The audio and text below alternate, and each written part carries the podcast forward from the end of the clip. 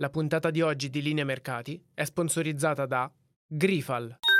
Podclass, i podcast di classe editori. Dopo una giornata fiacca per gli indici del vecchio continente, le borse europee chiudono in positivo. Passato il dato sul PIL cinese sotto le attese per gli analisti, gli investitori si sono concentrati sulle trimestrali societarie americane, i dati macro USA e sulle prossime mosse della Fed e della Banca Centrale Europea di fine mese, fondamentali per avere indicazioni per settembre e i mesi a venire. Questo è Ultimi Scambi. Linea Mercati. In anteprima, con la redazione di Class CNBC, le notizie che muovono le borse internazionali. Nel complesso lo Stox Europe 600 sale dello 0,69%, nel dettaglio Parigi guadagna lo 0,38%, Londra lo 0,64%, Francoforte 0,35%, bene anche Milano dove il Fuzzi Mib sale dello 0,34%, Zurigo segna la migliore performance di giornata con un 1,14% di rialzo. Scendiamo nel dettaglio di Piazza Affari, le banche consolidano le posizioni sulla scia dei buoni conti presentati dalle banche americane. Sono ben intonate anche le azioni del risparmio gestito con Banca Mediolanum su del 2,1%, ancora tra i migliori Leonardo più 2,1% anch'esso, spinto anche dal giudizio favorevole di Banca Acros a buy. Seguono poi Diasorin, trainata come tutto il farmaceutico in Europa dai conti di Novartis e ancora poi Saipem e Interpump Group. Tra i peggiori continua a perdere quota Moncler insieme insieme alle società del lusso, penalizzate dai dati diffusi ieri sulle vendite al dettaglio in Cina. Negative anche Ferrari e Campari.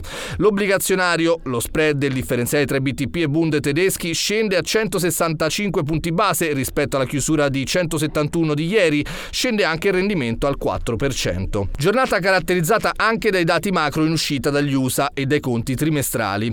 Partiamo dai dati diffusi da Bank of America, che ha chiuso il secondo trimestre con utile ricavi oltre le attese, trainati dall'aumento dei tassi di interesse e dalla solida crescita del numero e dell'attività dei clienti.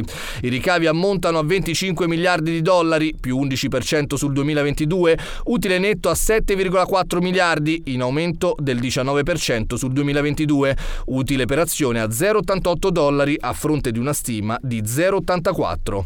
Anche Morgan Stanley ha chiuso il trimestre trimestre con ricavi in netta crescita, seppur con una leggera contrazione dell'utile netto. La performance ha tratto evidente slancio dall'incremento degli asset nelle divisioni di wealth management e investment management.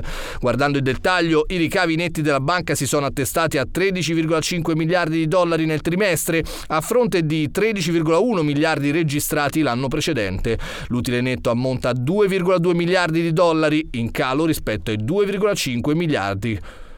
Sul fronte dei dati macro, la produzione industriale di giugno scende dello 0,5% su maggio e le vendite al dettaglio degli USA invece sono salite dello 0,2% su base mensile a giugno, al di sotto però delle attese degli economisti che si aspettavano un aumento dello 0,5% mese su mese. In chiusura si segnala l'intervista al governatore della Banca d'Italia Ignazio Visco realizzata dalla CNBC in occasione del G20 indiano.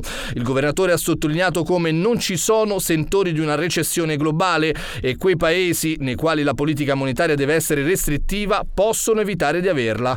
Questo è quello che in gergo chiamiamo un soft landing e penso che siamo ancora in questa possibilità.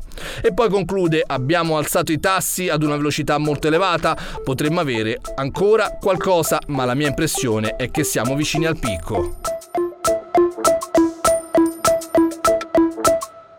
La puntata di oggi di Linea Mercati è sponsorizzata da Grifal.